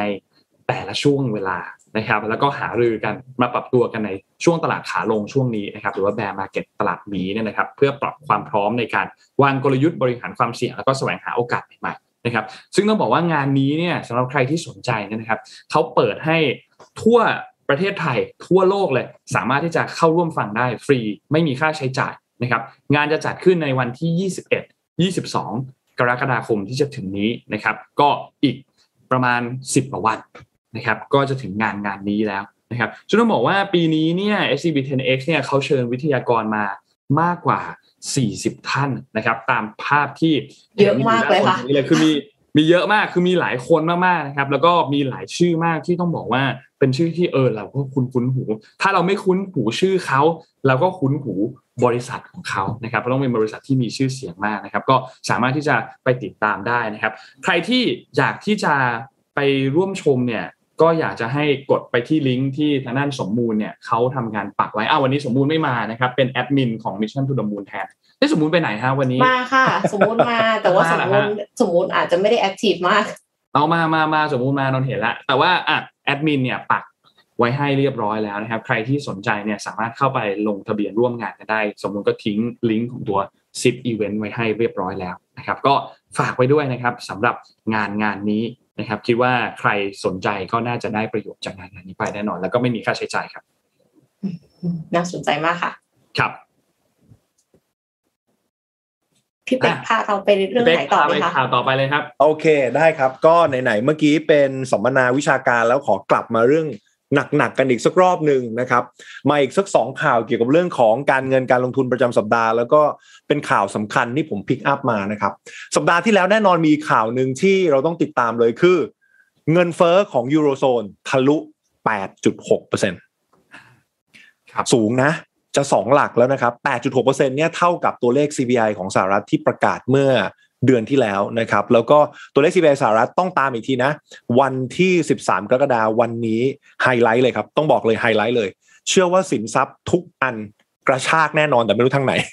นะครับสิบสามกรกฎาคมนี้ให้จับตาดีๆเพราะว่าเป็นการประกาศตัวเลขเงินเฟ้อของสหรัฐทีนั่นหมายถึงว่าถ้าตัวเลขดันทะลุ เก้าเปอร์เซ็นต์ หรือไปถึงสองหลักอันนี้เรื่องใหญ่เพราะมันจะทำให้การประชุม Federal Reserve หรือธนาคารกลางสหรัฐช่วงปลายเดือนกรกฎาคมมีสิทธิ์โหถ้าประกาศขึ้น หนึ่งเปอร์เซ็นต์ ขึ้นมานี่ตัวใครตัวมันฮะวันนั้นเดี๋ยวเรามาดูข่าวกันอีกทีนึงนะในคืนหลังจากที่เฟดประกาศแล้วเดี๋ยวเดี๋ยวเดี๋ยวพี่มาประจำช่วงนั้นเดี๋ยวมาดูกันว่าแล้วเราต้องรีแอคยังไงกับตลาดนะครับถ้าขึ้นมาดุๆนะแต่ถ้าขึ้นมาน้อยนะครับก็ถือว่าอาจจะเป็นข่าวดีนิดนึงละกันคราวนี้ข่าวนี้ที่ออกมาเนี่ยมันทำให้จากเดิมเนี่ยที่ อี ซี บี เขาอาจจะมีการประกาศขึ้นดอกเบี้ยแค่ ศูนย์จุดสองห้าเปอร์เซ็นต์ หรือว่ายี่สิบห้า basis point นะครับในช่วงปลายเดือนกรกฎาคมเนี่ยที่เขาจะประกาศเนี่ยมีความเป็นไปได้ไหมที่พอเงินเฟ้อมันสูงเนี่ยเขาจะต้องปรับดอกเบี้ยสูงขึ้นคราวนี้มีคุณผู้ฟังสงสัยทันทีว่าเฮ้ยถ้าเงินเฟ้อสูงคุณก็ปรับดอกเบี้ยไปเด็กให้มันจบๆไปอะไรเงี้ยซึ่งจริงๆแล้วในทางปฏิบัติหรือว่าในทางเศรษฐกิจมันไม่ได้ง่ายขนาดนั้นนะครับเพราะว่าการปรับขึ้นดอกเบี้ยเนี่ยมันเป็นต้นทุนทางธุรกิจมันเป็นต้นทุนของคนทำธุรกิจซึ่งมันเป็นรากรากฐานของเศรษฐกิจนะครับเพราะฉะนั้นถ้าเกิดว่าการถ้าเกิดการการเงินมันตึงตัวเนี่ยคือดอกเบี้ยมันสูงขึ้นเนี่ยมันจะทำให้โฟลว์หรือว่าเขาเรียกอะไรครับสภาพคล่องในการทำกิจการในในในเศรษฐกิจจริงเนี่ยมันน้อยลงนะครับแล้วประเทศอื่นๆเขาไม่ได้มีตัวเลขการจ้างงานหรือว่าสภาพเศรษฐกิจที่แข็งเหมือนประเทศสหรัฐอเมริกาที่สหรัฐเขาเคลมว่าเขาขึ้นดอกเบี้ยได้เนี่ยเพราะว่าตัวเลขการจ้างงานเขาสูงนะครับอ่ะคนคนตกงานน้อยนะครับ job opening อ่ะอัตราการเขาเรียกอะไรการจ้างงานสูงเขาก็เลยขึ้นดอกเบี้ยได้เพราะเขามองว่าเศรษฐกิจดีในทางกลับกันประเทศอื่นอย่างเช่นในฝั่งยูโรโซนในฝั่งอังกฤษอะไรเองเนี่ยหรือแม้แต่บ้านเราเองเนี่ยนะครับบางทีตัวเลขเศรษฐกิจมันยังไม่ได้มาเยอะขนาดนั้นเหมือนบ้านเราเพิ่งฟื้นอ่ะบ้านเราเพิ่งฟื้นซึ่งตอนนี้ก็จะมีคนกังวลว่าเฮ้ยเราบ้านเราอย่างอย่างกนงที่มีการประชุมช่วงเดือนสิงหาเนี่ยจำเป็นจะต้องขึ้นดอกเบี้ยไหมซึ่งมีสิทธิ์แล้วผมว่าขึ้นแน่นอนเพราะว่าตอนนี้ความถ่างของผลตอบแทนดอกเบี้ยพันธบัตรระหว่างไทยกับสหรัฐเริ่มถ่างกันมากขึ้นแล้วน้องนนท์กับน้องเอลองคิดดูว่าถ้าสมมุติเงินเฟ้อสูงนะเราปรากฏว่าปลายเดือนเนี้ยปลายเดือนเนี้ยเฟดเขามีการขึ้นดอกเบี้ยเพิ่มคือตอนนี้ตลาดมองเป็น ศูนย์จุดเจ็ดห้าเปอร์เซ็นต์เดือนนี้ถ้ามันขึ้นไปถึง หนึ่งจุดหนึ่งเปอร์เซ็นต์ แล้วบ้านเราบ้านเราสมมุติอยู่แค่ประมาณ ศูนย์จุดห้า ของของบ้านเขาถ้าขึ้นไปประมาณสองกว่าแล้วบ้านเราประมาณยังไม่ถึง หนึ่งเปอร์เซ็นต์ ลองคิดดูว่าถ้าแก็ปมันห่างกันประมาณเกือบ สองเปอร์เซ็นต์ เงินไหลออกนะครับค่ะพอเงินไหลออกตอนนี้สามสิบหกใช่มั้ยคะใช่ตอนนี้ตอนนี้เหยียบเหยียบเหยียบเหยียบสามสิบหกแล้วแล้วจริงๆมันจะกลับมาหลุดประมาณสามสิบสี่หรือ สามสิบสี่จุดห้า ตอนนี้คือยากมากด้วยธีมนะครับด้วยด้วยธีมตอนนี้นะเพราะบ้านเรามันมีปัญหาเรื่องของราคาพลังงานนำเข้าอีกเดี๋ยวไว้เรื่องเรื่องเงินบาทอาจจะเก็บไว้ก่อนแล้วเดี๋ยวจะไว้เล่าให้ฟังคราวหน้าแล้วกันนะครับว่ากลไกเรื่องค่าเงินบาทน่าจะอ่อนค่าถึงไหนแล้วมันจะมีวิธีการแก้ปัญหาอย่างไรนะครับแต่แต่กลับมาที่รอบโลกก็คือในในฝั่งของยุโรปเองเนี่ยเขาอาจจะไม่สามารถขึ้นดอกเบี้ยได้รุนแรงเหมือนเหมือนในฝั่งของ ยู เอส แต่ถ้าสมมุติยุโรปยอมนะครับยอมขึ้นขึ้นดอกเบี้ยแข็งๆขึ้นมามันอาจจะทำให้ค่าเงินยูโรแข็งค่าขึ้นแล้วการที่ค่าเงินยูโรแข็งค่าขึ้นมันทำให้ดอลลาร์มันอ่อนลงซึ่งเซนติเมนต์แบบนี้ต้องบอกว่าคนฝั่งเขาเรียกอะไรเล่นเล่นสินทรัพย์ในขาขึ้นเนี่ยจะชอบไม่ว่าจะเป็นหุ้นไม่ว่าจะเป็นทองคำไม่ว่าจะเป็นคริปโตเคอเรนซีนะครับเพราะฉะนั้นในจังหวะที่ดอลลาร์อ่อนค่าเนี่ยมันก็จะเป็นจังหวะเล็กๆที่คุณสามารถเข้าไปเก็งกำไรได้เหมือนกันนะครับแต่อย่างว่าเนาะเงินเฟ้อยังคาดเดาได้ยากเหมือนข่าวที่เราคุยกันเรื่องราคาน้ำมันคือถ้าขึ้นไปสามร้อยแปดสิบนี่เงินเฟ้อนี่ไม่ต้องพูดถึงนะครับสองหลักแน่นอน แต่ว่าจะไปจะไปถึงขนาดไหนแล้วก็จบยังไงเนี่ยไม่ทราบเหมือนกันนะครับคราวนี้มันมีเขาเรียกอะไรไม่รู้จะเป็นข่าวดีหรือเปล่าแต่อย่างที่เกริ่นๆไปเล่าให้ฟังแล้วว่าตอนนี้ความกังวลในเรื่อง คิว สาม เนี่ยทีมเพลย์มันอาจจะเปลี่ยนซึ่งเขาอาจจะบอกว่าเงินเฟ้อเนี่ยอาจจะพีคไปแล้วเพราะเพราะว่าอะไรครับเพราะว่าถ้าเราดูผลตอบแทนของพันธบัตรอ่ะเราจะเคยได้ยินเรื่อง inward yield curve เรื่องอะไรเรื่องศัพท์อะไรพวกนี้ยากๆเดี๋ยวไว้มาเล่าให้ฟังแล้วกันนะครับแต่ตอนนี้ในภาพของผลตอบแทนพันธบัตรนะครับแล้วก็ตัวเลข พี เอ็ม ไอ อ่ะเราจะได้ยินในข่าวใน Bloomberg เหมือนกันตัวเลข พี เอ็ม ไอ เป็นตัวเลขชี้วัดความคึกคักของฝั่งอุตสาหกรรมคือตอนนี้ฝั่งสหรัฐแล้วก็ฝั่งยุโรปเนี่ยคือมันเริ่มชะลอลงนะครับนั่นหมายถึงว่ามีความเป็นไปได้ครับว่าตอนนี้เรากำลังจะชิฟจากธีมเรื่องของเงินเฟ้อเข้าสู่ภาพเศรษฐกิจถดถอยอ่าแล้วพอมันเข้าสู่ภาพเศรษฐกิจถดถอยตลาดมองจุดถัดไปเลยถ้ามันถดถอยจริงๆจนทนกันไม่ไหวมันอาจจะต้องเขาเรียกอะไรลดความเข้มงวดของนโยบายทางการเงินแล้วพอแล้วถ้าเงินเฟ้อหยุดจริงแล้วถ้าเงินเฟ้อหยุดจริงเริ่มเจอเพดานจริงการเงินเริ่มไม่เข้มงวดขนาดนั้นจุดนั้นแหละครับอาจจะเป็นบอททอมของราคาสินทรัพย์ทั่วโลกอ่านี่คือภาพที่เกิดขึ้นแต่อย่างว่านะใน คิว สาม ยังคงมีอะไรที่คาดการไม่ได้อยู่เยอะมากซึ่งอย่างน้อยที่สุดไปดู ซี พี ไอ ก่อนนะครับในช่วงวันที่สิบสามนะครับเราค่อยว่ากันอีกทีนึงคราวนี้ก็จะมีคนถามต่อว่าเฮ้ยแล้วมันมีที่ไหนที่สามารถจะเอาเงินไปลงได้ไหมที่มันดูดีกว่าชาวบ้านเขาเพราะว่าที่เราไม่ไหนก่อนดีเออที่เราคุยมานี่คือมีแต่ขาลงหมดเลยมีแต่ข่าวร้ายหมดเลยมันก็มีอีกข่าวนึงครับที่ เจ พี Morgan เองนะครับหรือแม้แต่อย่างทาง Goldman Sachs เองเนี่ยเขาก็มีมุมมองออกมานะเขาบอกว่าจีนอาจจะเป็นหลุมหลบภัยที่ดีครับในช่วงสภาวะตลาดผันผวนซึ่งแน่นอนว่าต้องต้องบอกว่าจีนเนี่ยเขาล้มก่อนเลยนะเขาโดนก่อนเขาโดนก่อนเขาลงก่อนชาวบ้านเขานะครับเพราะฉะนั้นการฟื้นถ้าเกิดเขาฟื้นกลับมาก่อนก็ไม่น่าแปลกเพราะว่าตอนนี้ตัวเลขอุตสาหกรรมตัวเลขการพวกภาคบริการการก่อสร้างเนี่ยกำลังฟื้นตัวขึ้นมาซึ่งเป็นเรื่องตลกมากเพราะว่าปีที่แล้วเนี่ยตลาดหุ้นจีนนะยังมีคอมเมนต์ว่าเป็นประเทศเป็นเป็นเป็นประเทศของหุ้นที่ uninvestable คือลงทุนไม่ได้นะครับเพราะว่ายังยังแบบยังยังลงอยู่นะครับแต่ตอนนี้เริ่มมีการฟื้นตัวก่อนแต่อย่างว่าคือเขาเขาโดนไปก่อนนะครับเพราะฉะนั้นการที่เขาเขากลับมาก่อนเนี่ยก็ก็มีความเป็นไปได้นะครับในเนื้อข่าวก็จะบอกว่า China equity strain may be driven by domestic activity นั่นแหละหมายถึงว่าการฟื้นตัวจากภายในเนี่ยเขาอาจจะกลับมาก่อนชาวบ้านเขาคราวนี้ผมอยาก deep down นิดหนึ่งนะครับ deep down นิดหนึ่งในฝั่งนี้ในฝั่งของภาพเศรษฐกิจมันมีตัวเลขหนึ่งที่น่าสนใจมากคือตัวเลข เอ็ม ทูเอ็ม ทู เนี่ยเป็นตัวเลขของ Money Supply ในระบบซึ่งวันนี้ตัวเลข เอ็ม ทู ของจีนกำลังเป็นขาขึ้นนะครับคำว่าตัวเลข เอ็ม ทู Money Supply ของจีนเป็นขาขึ้นหมายถึงเงินมันรอซื้อหุ้นอยู่นะ mm-hmm. ในขณะที่ประเทศอื่น เอ็ม ทู มัน flat หรือมันลดลงนะครับเพราะฉะนั้นตัวเลขนี้เลยเป็นตัวเลขหนึ่งที่น่าสนใจคือต้องบอกว่าไม่ว่าจะเป็นจะเป็นตลาดหุ้นหรือตลาดคริปโตเคอเรนซีก็ตามสิ่งที่ drive ราคาขึ้นคือ liquidity liquidity หรือสภาพคล่องซึ่งถูก drive โดย money supply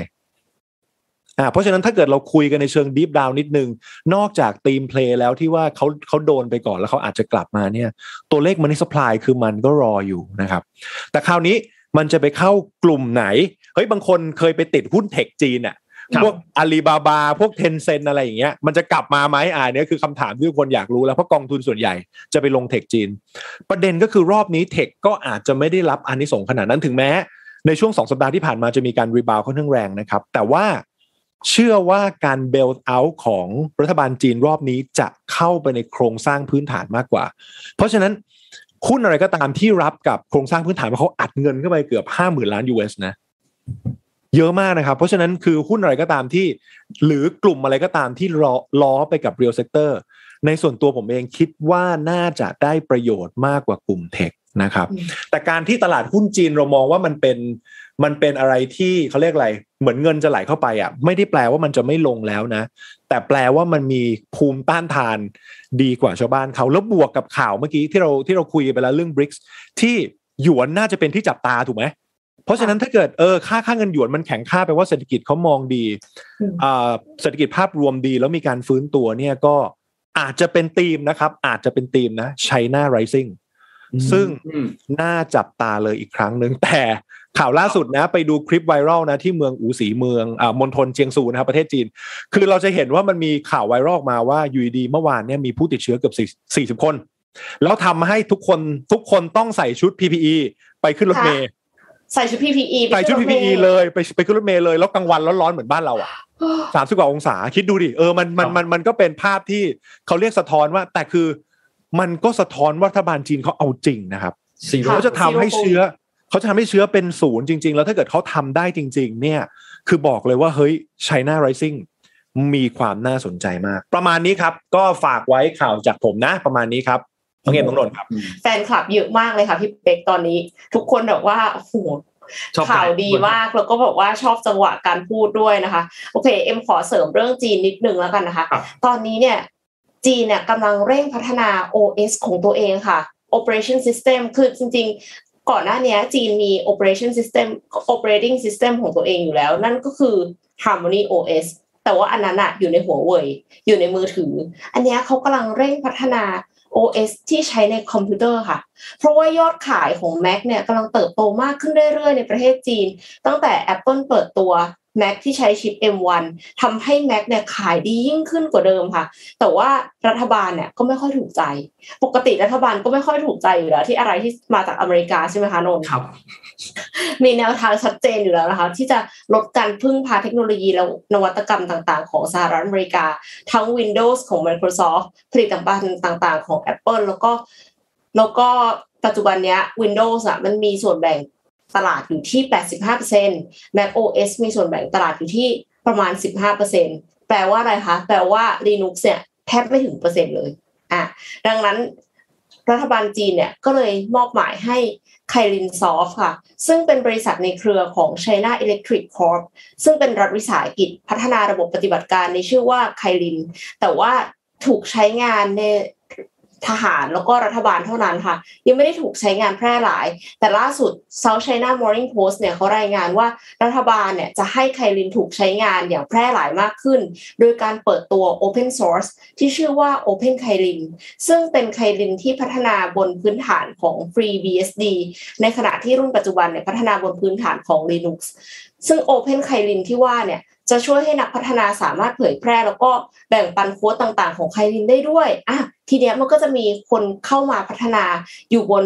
ecosystem นี้เยอะขึ้นใช้ operating system นี้เยอะขึ้นนะคะก่อนหน้าเนี้ยอย่างที่บอกไปว่ามี Harmony โอ เอส มันก็เกิดจากการที่ Huawei อ่ะโดนแบนไม่สามารถที่จะใช้ระบบปฏิบัติการ Android ได้ก็เลยทำให้ต้องพัฒนาระบบปฏิบัติการขึ้นมาเองแต่ก็ว่ากลายเป็นว่า Harmony โอ เอส เนี่ยขึ้นแทนเป็นระบบปฏิบัติการชั้นนำของโลกไปแล้วเพราะว่าคนในจีนน่ะใช้กันเยอะคือเหมือนที่พี่เป็กบอกเลยว่าคอนซัมชันในประเทศอ่ะมันช่วยให้เศรษฐกิจประเทศมันเจริญก้าวหน้าขึ้นมาได้อันนี้แค่คนจีนใช้อย่างเดียวค่ะผู้ใช้ก็ปาเข้าไปพันกว่าล้านคนทั่วโลกแล้วนะคะคือมันก็เลยกลายเป็นว่าถ้าจีนเขาทำอะไรเองแล้วคนจีนใช้อ่ะก็คือเรียบร้อยละคือถือว่าประสบความสำเร็จแล้วค่ะเสริมเลยครับตรงนี้จริงนะเพราะว่าแค่แบบผู้บริโภคภายในประเทศเขาเนี่ยคือมันพอแล้วอะคือถ้าเกิดเราเราหาลูกค้าซึ่งเป็นแค่คนจีนภายในประเทศได้เนี่ยคือจบแล้วใช่แล้วก็ด้วยฝั่งนโยบายของจีนเองเนี่ยเขาบอกอยู่แล้วครับว่าโตจากข้างในอ่าอ่าเนี่ยตรงเลยเหมือนที่น้องเอ็มบอกเลยครับใช่เรื่องเรื่องนี้น่าสนใจมากจริงๆแล้วพี่คุณคุณนิรันดร์คุณนิรันดร์ที่ไปบรรยายที่ ซี ที ซี สองพันยี่สิบสองที่เขาเคยเขาเคยเขียนบทความอันนึงลง Facebook ส่วนตัวของเขาแล้วก็น่าสนใจมากจริงๆประเด็นหลักๆตอนนั้นน่ะเขาพูดถึงเรื่องของสกุลเงินหยวนกับสกุลเงินของดอลลาร์นะครับแต่ว่าในดีเทลแล้วเนี่ยที่พูดถึงเรื่องของคำว่าการเติบโตภายในน้องขยายคำนี้เพิ่มเติมขึ้นมาให้จริงๆแล้วเนี่ย จี ดี พี เนี่ยมันคือเอาสาม สี่ก้อนมาบวกกันอันแรกก็คือการบริโภคภายในประเทศอันที่สองก็คือการลงทุนของภาคเอกชนอันที่สามก็คือการใช้จ่ายของภาครัฐและอันสุดท้ายก็คือส่วนต่างระหว่างส่งออกกับนำเข้าคือต้องบอกว่าในช่วงที่ผ่านมาเนี่ยจีนเนี่ยโตหลักๆเลยเนี่ยนะครับคือมาจากการที่เขาส่งออกเยอะเขาส่งออกเยอะมากนั่นเป็นเหตุผลว่าพอเขาส่งออกไปเยอะมากๆเยอะมากๆเยอะมากๆเนี่ยคือช่วงเวลาช่วงหนึ่งที่สกุลเงินหยวนเนี่ยมันอ่อนเนี่ยเขาก็พอสกุลเงินหยวนมันอ่อนเนี่ยมันก็ทำให้ตัวเลขของการเอ็กซ์พอร์ตเขาเนี่ยมันดีมากยิ่งขึ้นเขาก็ขับเคลื่อนประเทศได้มีรายได้เข้ามาในประเทศนะครับแต่ทีนี้ถ้า จีนจะขึ้นมาแทนที่ของสหรัฐจีนก็ต้องทำให้สกุลเงินหยวนเนี่ยมันกลายเป็นสกุลเงินที่จะเป็นสกุลเงินหลักให้ได้ถูกไหมครับการที่จะเป็นสกุลเงินหลักได้คุณก็ต้องแน่นอนล่ะก็ต้องลดการผูกกับตัวค่าเงินของดอลลาร์สหรัฐให้มากยิ่งขึ้นนะครับแต่ถ้าทำนะทำแบบนั้นณตอนนี้หรือในช่วงห้าปีก่อนหน้านี้เนี่ยมันก็อาจจะทำให้เศรษฐกิจจีนมันพังเลยเพราะว่าไอ้ตัวเลขการส่งออกเนี่ย export เนี่ยนะครับมันก็จะตกลงควบเลยเพราะว่าหยวนมันแข็งพอหยวนแข็งปุ๊บตัวเลข export มันก็จะแย่ลงใช่ไหมครับทีนี้สิ่งที่จีนต้องการทำก็คืออย่างที่พูดเลยเติบโตจากภายในเขาจะทำยังไงก็ได้ให้เขาสามารถที่จะโตขึ้นไปได้โดยที่ไม่ต้องพึ่งพา export อย่างเดียวนั่นหมายความว่าตัวเลขของการเติบโตภายในของเขาเนี่ยมันก็จะต้องเพิ่มขึ้นเพิ่มขึ้นเพิ่มขึ้นแล้วเขาทำยังไงสิ่งที่เขาต้องการที่จะทำก็คือเขาก็ต้องผลักดันให้มีการบริโภคภายในประเทศมากขึ้นเพื่อชดเชยการลดลงที่หยวนในอนาคตเขาจะทำให้หยวนเนี่ยมันแข็งค่ามากยิ่งขึ้นตัวเลขการส่งออกมันต้องลดลงแล้วแหละเป็นเรื่องปกตินะครับซึ่งการที่จะทำแบบนั้นได้เขาก็ต้องเพิ่มกำลังการซื้อให้กับคนจีนภายในประเทศก่อนและต้องเพิ่มขึ้นแบบมหาศาลด้วยไม่ได้เพิ่มขึ้นเล็กๆน้อยๆไม่ว่าจะเป็นการกระตุ้นเศรษฐกิจและสร้างให้ชนชั้นกลางเพิ่มมากขึ้นชนชั้นกลางก้อนใหญ่มากขึ้นมีกำลังซื้อมากยิ่งขึ้นนั่นหมายความว่าก็จะทำให้การใช้จ่ายของภาครัฐมากยิ่งขึ้นการลงทุนของภาคเอกชนเองก็ต้องขับเคลื่อนเรื่องนี้มากยิ่งขึ้นด้วยเพื่อให้คนในประเทศมีกำลังบริโภคที่สูงมากยิ่งขึ้นพอรัฐต่างๆในจีนเริ่มที่จะพัฒนามากขึ้นเศรษฐกิจเริ่มก้าวกระโดดเริ่มก้าวกระโดดคนจีนเริ่มรวยขึ้นเราจะเห็นภาพคนจีนเริ่มรวยขึ้นคนจีนมีเงินเยอะมากเลยซื้อของแบรนด์เนมซื้อของอะไรต่างๆมีกำลังซื้อมาเยอะมากยิ่งขึ้นมีอำนาจในการซื้อมากยิ่งขึ้นพอถึงจุดหนึ่งที่ตัวเลขการบริโภคภายในประเทศสามารถที่จะมาทดแทนตัวเลขของเอ็กซ์พอร์ตได้เนี่ยนั่นหมายความว่าโหเรื่องนี้น่าสนใจมากคุณนิรันดร์เนี่ยเขียนในบทความเนี่ยนะครับเขาพูดถึงบอกว่าในอนาคตเนี่ยจีนจะมีเมืองที่เป็นระดับเดียวกับโตเกียวมากถึงสองร้อยเมืองสองร้อยเมืองระดับเดียวกับโตเกียวนะคะโตเกียวนะคือประเทศอื่นเขามีแค่หนึ่งเมืองก็ถือว่าดีมากแล้วนะนี่คือสองร้อยนั่นหมายความว่าการบริโภคของจีนเนี่ยมันก็จะพุ่งกระฉูดเพิ่มเติมขึ้นไปอีกแต่นี่คือแบบ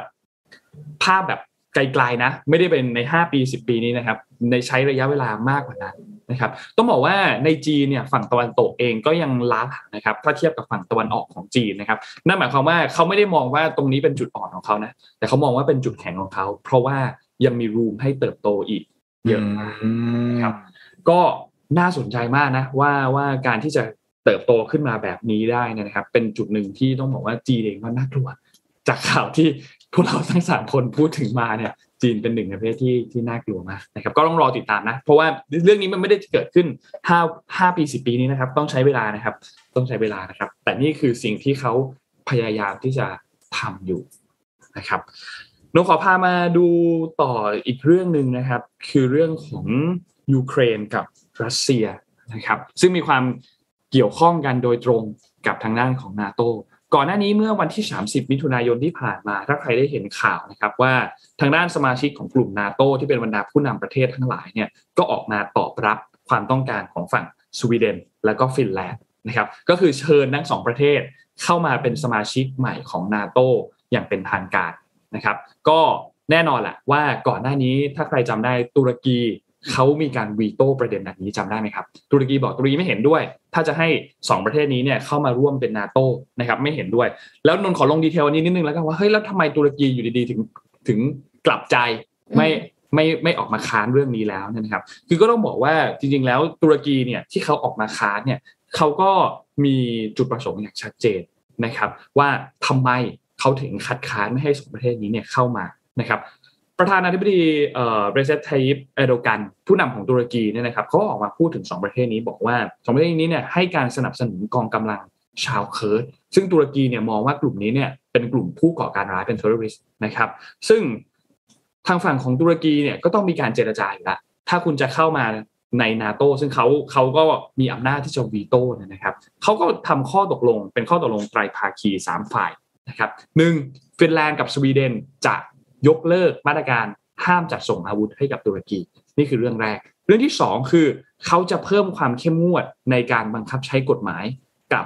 กลุ่มเคลื่อนไหวของกองกำลังชาวเคิร์ด นะครับและข้อสุดท้ายคือดำเนินตามข้อเรียกร้องขอส่งผู้ร้ายข้ามแดนของตุรกีถ้าหากว่าสงสัยว่านาย A นาย B เนี่ยเป็นนักรบชาวเคิร์ดก็จะต้องมีข้อเรียกร้องในการส่งตัวผู้ร้ายข้ามแดนไปให้ทางตุรกีนะครับซึ่งอันนี้ก็เป็นประเด็นที่สำคัญมากๆเพราะว่ากองกำลังชาวเคิร์ดเนี่ยเป็นกลุ่มชาติพันธุ์ที่ค่อนข้างใหญ่จะบอกว่าใหญ่ที่สุดในโลกก็พูดได้นะครับเพราะว่ามีประชากรมากกว่าสามสิบล้านคนนะครับแล้วก็กระจายอยู่ในหลายๆประเทศไม่ว่าจะเป็นอิรักตุรกีอิหร่านแล้วก็ซีเรียนะครับซึ่งก็กลุ่มนี้เนี่ยเราอาจจะเคยได้ยินชื่อที่เป็นกลุ่มกลุ่มติดอาวุธหลักของเขาก็คือกลุ่ม พี เค เค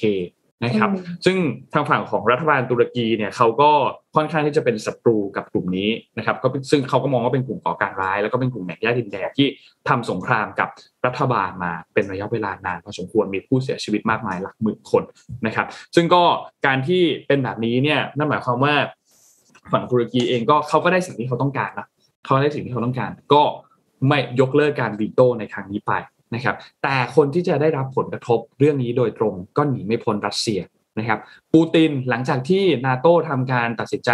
รับทั้งสองประเทศเข้ามาเป็นสมาชิกใหม่ไม่ว่าจะเป็นสวีเดนหรือฟินแลนด์นะครับปูตินเองก็ออกประณามการตัดสินใจครั้งนี้ทันทีนะครับว่า NATO เนี่ยต้องการที่จะรวบรวมสมาชิกเข้ามาเพื่อที่จะสั่งสมอำนาจให้มากขึ้นแล้วก็ยิ่งใหญ่ขึ้นในประชาคมโลกนะครับเขาบอกว่าสวีเดนกับฟินแลนด์เนี่ยจริงๆแล้วเนี่ยกับรัสเซียนะไม่ได้มีปัญหากันก็ไม่ได้มีปัญหากันเหมือนกับก่อนหน้านี้ที่กับเป็นกับยูเครนนั่นแหละไม่ได้มีปัญหากันนะแต่ถ้าต้องการที่จะเข้ามาเป็นสมาชิกของ NATO นั่นก็เป็นอีกประเด็นหนึ่งนะครับเพราะฉะนั้นเรื่องนี้เองก็ก็สำคัญมากนะครับซึ่งต้องบอกว่าฝั่งของปูตินเองเขาก็มองว่านี่เป็นภัยคุกคามนะครับแล้วก็บอกว่าถ้าหากว่า NATO มีการเคลื่อนกำลังพลเข้ามาในพื้นที่บริเวณตรงนี้เนี่ยก็เป็นจุดหนึ่งที่ฝั่งของรัสเซียก็อาจจะมีการตัดสินใจปฏิบัติการทางทหารหรือเปล่าอันนี้ก็มีความเป็นไปได้เหมือนกันนะครับเรื่องนี้ก็ก็น่าสนใจนะเราต้องติดตามกันอย่างใกล้ชิดเลยสถานการณ์ของยูเครนรัสเซียเองก็ดูจะยืดเยื้อแล้วก็ไม่ไม่ได้จบง่ายๆในช่วงเวลาตอนนี้แน่นอนนะครับกลุ่ม จี เจ็ด ที่ประชุมกันล่าสุดเองก็ยังมีมติร่วมกันว่าจะคอยให้การสนับสนุนกับฝั่งยูเครนในหลายๆด้านอย่างต่อเนื่องจนกว่าสงครามจะจบลงด้วยนะครับก็นั่นแหละครับเรื่องหนักจริงๆค่ะวันนี้หนักอึ้งครับหนักอึ้งเปิดเดือนมานี่โอ้โหปวดหัวตึ๊บเลยนะครับหนักอึ้งจริงครับวันนี้แต่ละเรื่องทำไงดีคะเนี่ยต้องไปลอง NEWBrew เบียร์หรือเปล่าคะครับผม